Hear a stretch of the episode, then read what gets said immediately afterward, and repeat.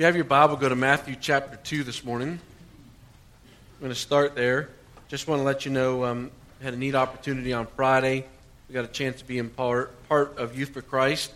Um, and on Friday, they had an after school, um, I think they called it a splash tacular, something like that. But anyway, there was about 120, 125 uh, students that were there after school. Uh, we got an opportunity um, to cook some hamburgers and hot dogs for the students. Uh, Word of Life came over and uh, they shared the gospel. And there was a, it was a partnership of a, a couple different churches that um, are just been friends. The youth pastors are friends, the pastors are friends.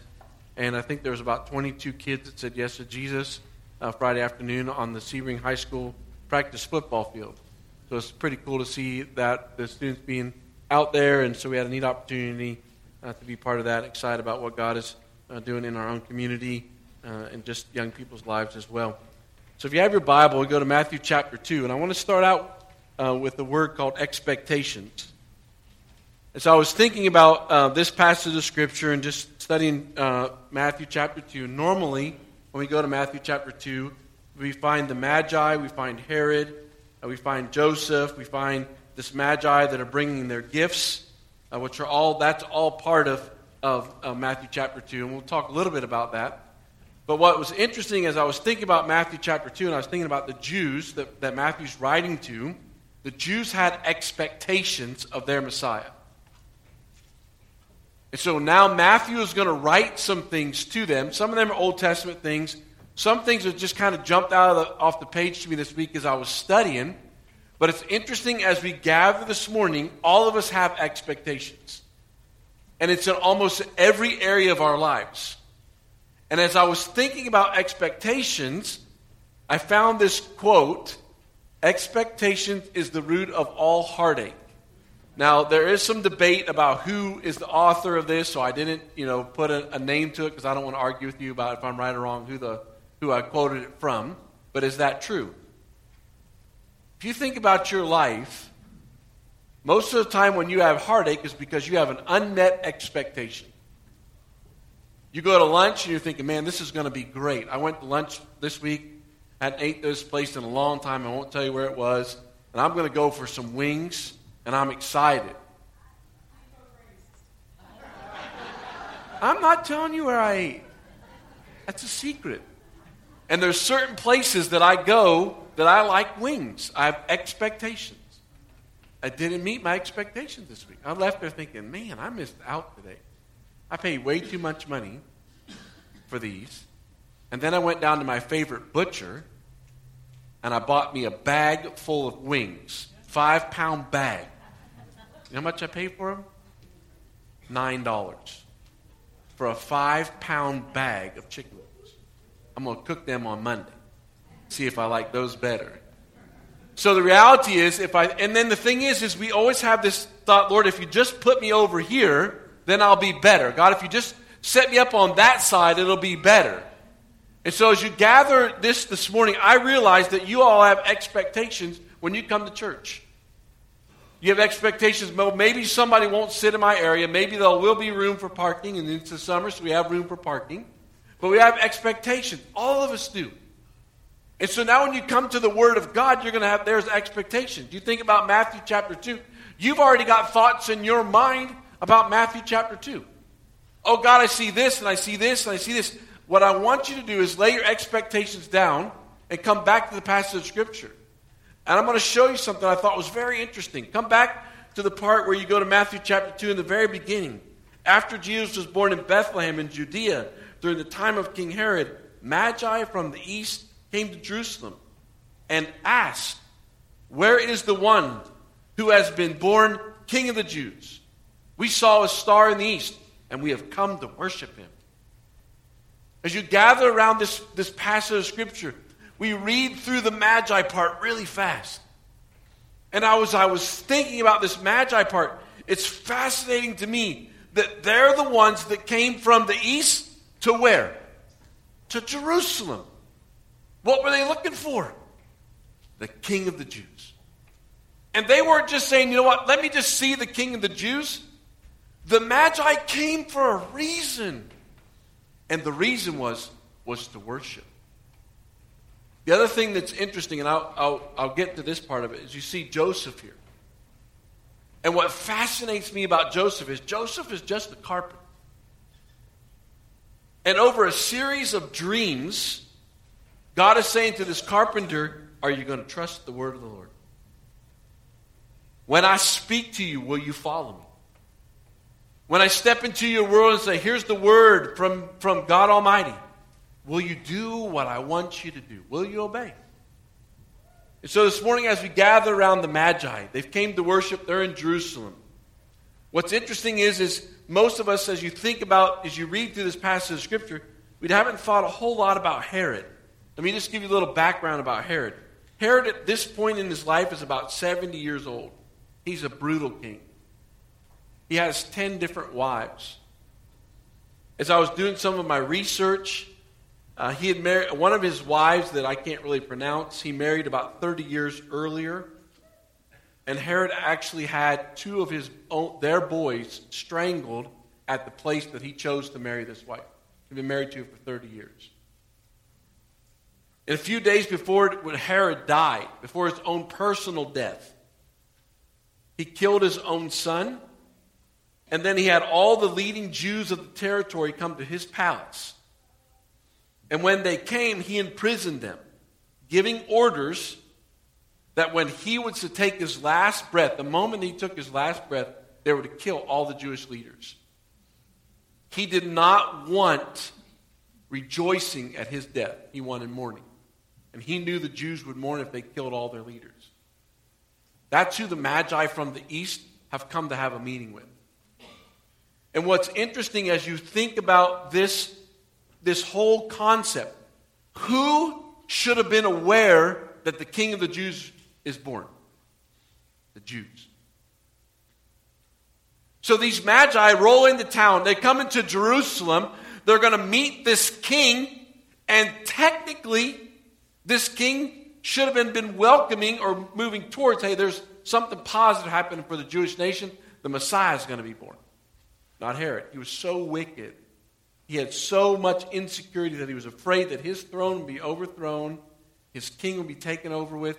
And so he said, You know what? I'm going to do something about this king. Now, as you thought your way through this, I don't know if you have, but I think you should spend some time thinking about it. What was it like for the Magi to tell their friends, Hey, we're going to Jerusalem? Why are you going to go to Jerusalem? Well, there's a Jewish king He's born. And we want to worship. Think about it. Really? You're going to go where? You're going to go to Jerusalem? You're from the east. Where did they get their knowledge? And we could spend a lot of different time and arguments over where they got their knowledge. Are these guys got some Jewish background? Do they have some, some Jewish writings? Uh, where, were they astrologers? I don't know. Okay, I'm not going to argue with about all that stuff. What's very fascinating to me is some Gentiles from the east are coming to Jerusalem. Gentiles from the east are coming to Jerusalem, not just to show up Jerusalem say, hey, let's hang out in Jerusalem. This will be a great vacation place. No. They're coming to Jerusalem to find the Messiah. And they're not there just to find him, they're there to worship him. The Jews had no desire to worship this Messiah. These Jews had no desire to go from Jerusalem to Bethlehem and say, you know what, let's go meet this new, new, new king. They rejected that king. So God said, let me just paint this picture a little bit bigger. Let me just send some Gentiles from the east and let them send them to Bethlehem to go visit this newborn king that will be a fulfillment of a passage of scripture in Micah chapter 5 and verse 2. Where's the baby going to be born? In Bethlehem and he will be the king of the Jews. I don't, I don't get really excited. Sometimes Old Testament is very confusing to me. But if I'm a Jew, I would have known Micah chapter 5, verse 2. So when you read through Matthew, read through with the concept that God is going to use Matthew to write a book to the Jews to prove to them that he's the Messiah. So there's going to be no doubt when these Jews walk around later on, they're going to have to step back and say, wait a minute, Matthew gave me genealogy. There was going to be a baby that was to be born of a virgin. Who's his name? Jesus. Where is he going to be born? Bethlehem. Old Testament. Boom. Fulfillment of Old Testament truth. And so this morning, as you sit here and you see this whole concept of a king, most of us, when we go to Matthew chapter 2, we get excited about the gifts. Most of us thinking about the three wise men. I hate to burst your bubble if you don't know this. I don't believe, know for sure that there was three wise men. I will not take a bullet that there was three wise men. So when you see the whole nativity scene and people got three wise men, I don't necessarily think there were three wise men. There were three gifts, but not necessarily three wise men. Scripture does not say three wise men. Scripture says three gifts. So if I've ruined your Christmas, I apologize. Um, so, as you think about these gifts and this wise man who came to worship, let me go back up to, to uh, chapter 2 and verse 3. When King Herod heard, he was disturbed, and all Jerusalem with him. When he had called together all the people's chief priests and teachers of the law, the Jews, chief priests, teachers of the law, Old Testament guys, they were supposed to know these things. They did know these things. They, he asked them, Where is this Christ to be born? In Bethlehem, in Judea, they replied, For this is what the prophet was written, prophet Micah chapter 5, verse 2. But you, Bethlehem, in the land of Judah, are by no means least among the rulers of Judah, for out of you will come a ruler who will shepherd the people of Israel. They should have been looking for this Messiah. They should have been down in Jerusalem saying, wait a minute. It's been foretold by the prophet there's going to be a Messiah and he's going to be born in Bethlehem. It's only five miles from us. Let's go down there and let's find this guy. Let's go down there because we are Jews. We want to worship this one. No. The Gentiles, the Magi from the east, have come to town. And they have come to town to worship. I recognize this morning that most of you, you could remind me that uh, the three gifts that they gave to this Messiah is gold and frankincense and myrrh. Gold was probably a, a representation of deity and purity. Frankincense was probably just a sweet aroma, rec, representative of a sweet aroma of his life. Myrrh represented his death. That's what they used to embalm the bodies.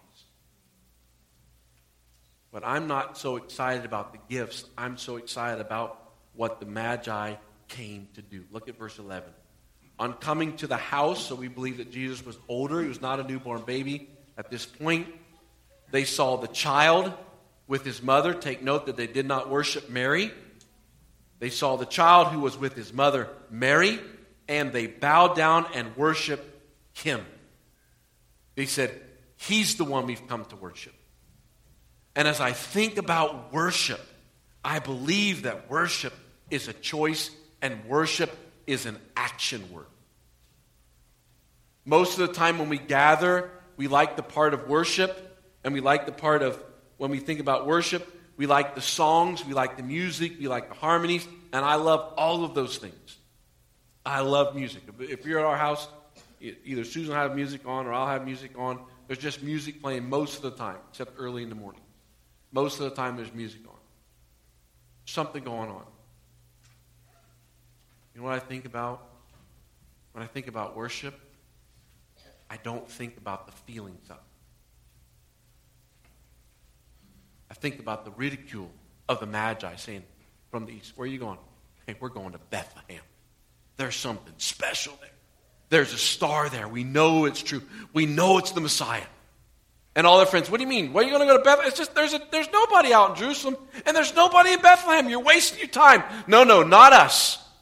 We're taking our best gifts gold, frankincense, and myrrh and we're on a trip to worship. We're going somewhere to find this newborn king, the king of the Jews. And we're going to gather there and we're going to lay our stuff down before him. Can I tell you something this morning? If you came hear this morning of expectation other than laying down your life before the King of Kings and Lord of Lords, we're here for the wrong reason. If you came here for me to say something for you to go in a different direction, you're here for the wrong reason. Because I have nothing to offer you in my own words. Nothing that will sustain your life. Nothing. But I get the opportunity and the privilege to gather you together as a group and take you back to an old or to, to a passage in, in Matthew chapter 2 and say, hey, are you like the Magi? Because I know something that's true. All of us in this room have unmet, unmet expectations of our God. All of us in this room would actually probably be more like apt to say that we are troubled at times in our life because of what the Messiah has, do, is, has done or is doing in our lives. I put at the top of my Bible as I was reading this week, I said, when I, I was thinking about Herod, and I was trying to figure out why was Herod so troubled over this whole big deal? What's the, and I started thinking about, well, he's a wicked king. He's going to lose power. He's going to be destroyed because this new Messiah is on the board.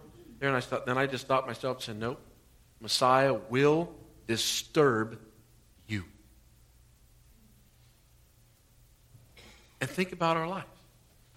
He's brought disturbance in our life for a reason. And please don't be one of those people that get mad at him and say, wait a minute, you, you disturbed my world, now I'm mad at you. No, you disturbed my world, so I would fall down on my face and say, No, you are my Messiah. I choose you. I worship you. I realize that we don't have boxes for gold, frankincense, and myrrh here. But what will our lives give as a gift of service to Him? How will we say, okay, Lord, I want to serve you? I just want to be out there and do whatever you want me to do. The other thing that I want you to see this morning is I want you to see this Joseph. And I want you to pick it up in verse 13 with me. When they had gone, an angel of the Lord appeared to Joseph in a dream. Get up, he said. Take the, take the child and his mother and escape to Egypt. Stay there until I tell you, for Herod is going to search for the child to kill him. I don't know about you, but in the first two chapters that we have of our Bible, Matthew chapter 1 and Matthew chapter 2, four different times the angel of the Lord is going to appear to Joseph. If I'm Joseph, I would not like to sleep anymore. I would try to figure out, Lord, if you're going to appear to me, every time you show up, you, you totally mess up my world. First time you showed up, you brought this individual in my life. You gave me this gift called Mary, and my parents agreed, and we're going to get married. And then all of a sudden, you come tell me she's good. She comes and says, By the way, I, I, I'm going to have a baby. And God put this baby inside my womb. And now Joseph's in his mind, in his right mind, he's saying, You know what, God? This is crazy. I'm going to set this girl off to the side. I'm not doing this. And then the angel of the Lord appears to him and says, Hey, hold on a second, Joseph. I've got a plan for you. I want to disturb your world so you will learn to trust me. I want to disturb your world so that the world will know forevermore that there will be one way of forgiveness. His name is Jesus. There'll be one opportunity of hope. His name is Jesus. There'll be one demonstration that God will be with us. And Joseph, I'm going to give you the opportunity to name this boy. His name will be Jesus. Second dream move to Egypt. Now, just remember that Joseph is just a carpenter. And the angel Lord appeared to him and said, Move to Egypt. What is he going to do in Egypt?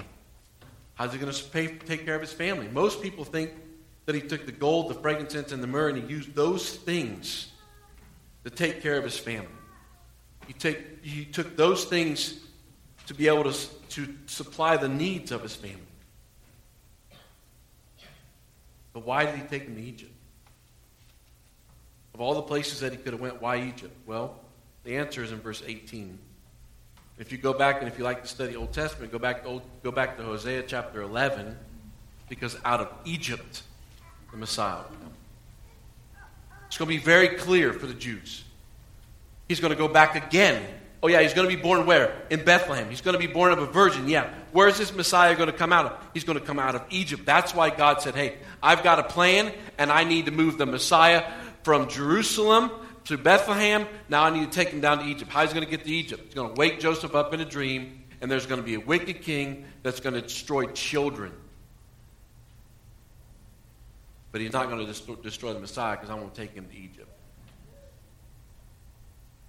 And then if you read on, and, and I, as I was, um, before I run away from this, can you imagine how many children? Do you have any idea, any thought? Have we ever spent any time thinking about how many children died because of Herod's choice.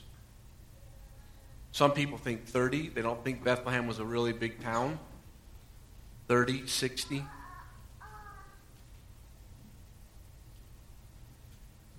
It's amazing how somebody that probably should have been welcoming the Messiah, but because of his whatever thing, whatever the circumstances of Herod's life were, were the only his he allowed his soul to go so far that he was going to be willing to kill children, to think in his mind he'll be able to save his empire if he just wipes out children. Unbelievable. But to fulfill the passage of Scripture that you have in front of you, to be faithful to the Word of God as, as, as Hosea prophesies, Hosea chapter 11. And then if you even go back, if you keep on reading now, you go back to verse 19. And Herod died, the angel of the Lord appeared to Joseph in Egypt again. He said, Get up, take the child and his mother, go to the land of Israel, for those who are trying to take the child's life are dead. All right, God, so you want me to move back to Israel. And if you read on farther uh, in verse 22, but when he heard uh, Archelaus was reigning in Judah in the place of his father Herod, he was afraid to go there, having been warned in a dream. He withdrew to the district of Galilee, and he went and lived in the town of Nazareth, so that was fulfilled, so that it would be fulfilled what was said through the prophets, he will be called a Nazarene. And you can find that in Jeremiah uh, no, that Jeremiah is where you find the weeping of the children. And then um, Isaiah is where you find out of the branch of Jesse, where he come uh, from an, out of a Nazarene. I realize that's a lot of details, and sometimes our minds get fuzzied up in the details. So let me make it really simple. David or Joseph listened to the voice of the Lord. He married Mary. He moved to Egypt. He came back and he was directed to go to, to Nazareth. Let me ask you a question.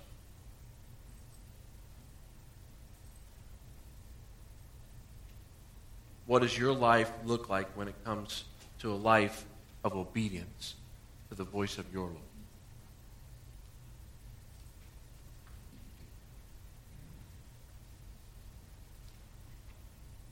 The Magi didn't just say, hey, I want to worship you in a setting, in a feeling concept. They moved to Jerusalem and eventually made it to Bethlehem, and they worshiped. They gave gifts. Joseph was willing to, be, to do what God had called him to do in different ways. When the angel of the Lord appeared, Joseph obeyed. So I take you back to my beginning word expectations. Are you still worshiping your Lord even though he has not met your expectation?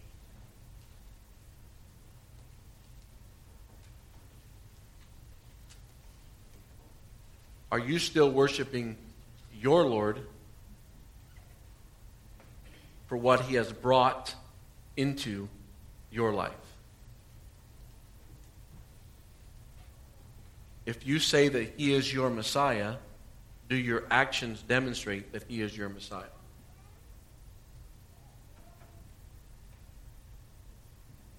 As I was doing my devotions um, this week, I was brought to a passage of Scripture that reminded me of this very powerfully.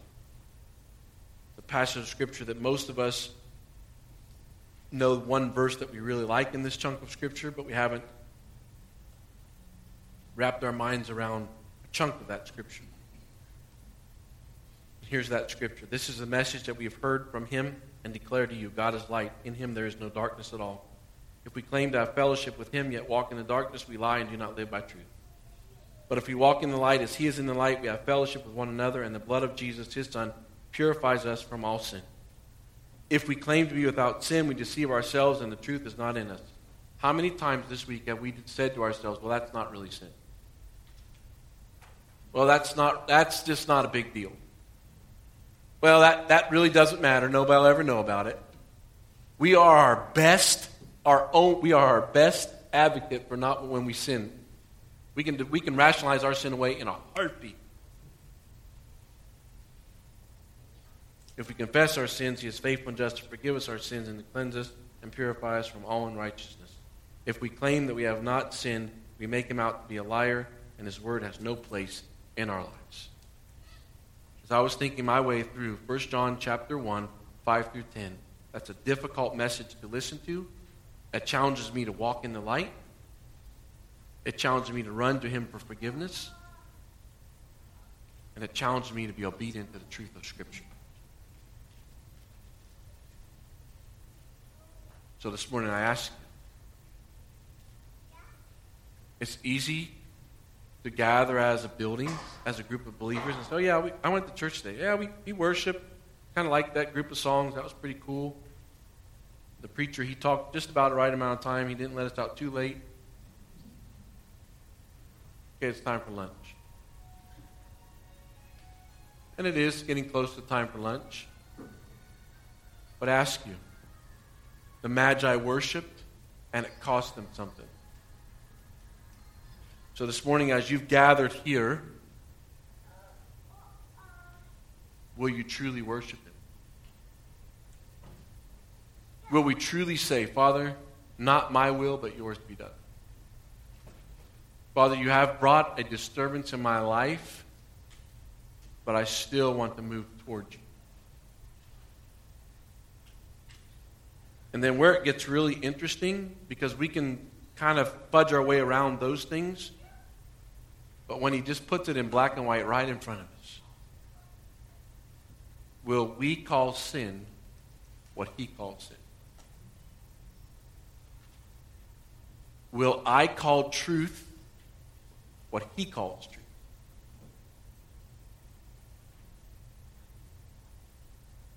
In a world where you can find your own truth. The choice will be yours today. Let's pray. Father, I thank you for your word that's before us and in our hands, and we probably have multiple copies of it. But this morning, as we pause, just to to look at a brief section of Matthew chapter two, and see Magi, we see Joseph, we see Herod, we see gifts. Those are all kind of neat things, and kind of nice afternoon thought processes, but where it really gets hard is will we truly worship? Will our lifestyle demonstrate actions that look like you, Jesus? When we see truth, when you step into our lives the way you stepped into Joseph's life, said, This is what I want from you, Joseph. This is where I want you to go. Will we follow you when nobody else is watching? when it's not easy, when it's not comfortable, when our hearts are broken, when our hearts are confused, when our hearts have no hope, that we pause and say, wait a minute, Emmanuel is with us. I have hope. I have comfort today. I have truth. I have understanding. I have a counselor.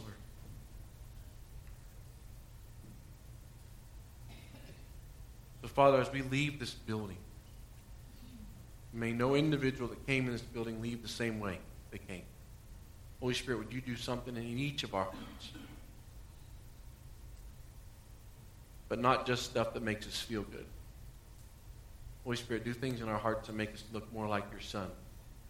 Make, make us look more like our Savior, who is Jesus Christ, who was willing to sacrifice and serve and die on a cross for us. May those characteristics live out in our life through the power of the Holy Spirit your name I pray. Amen.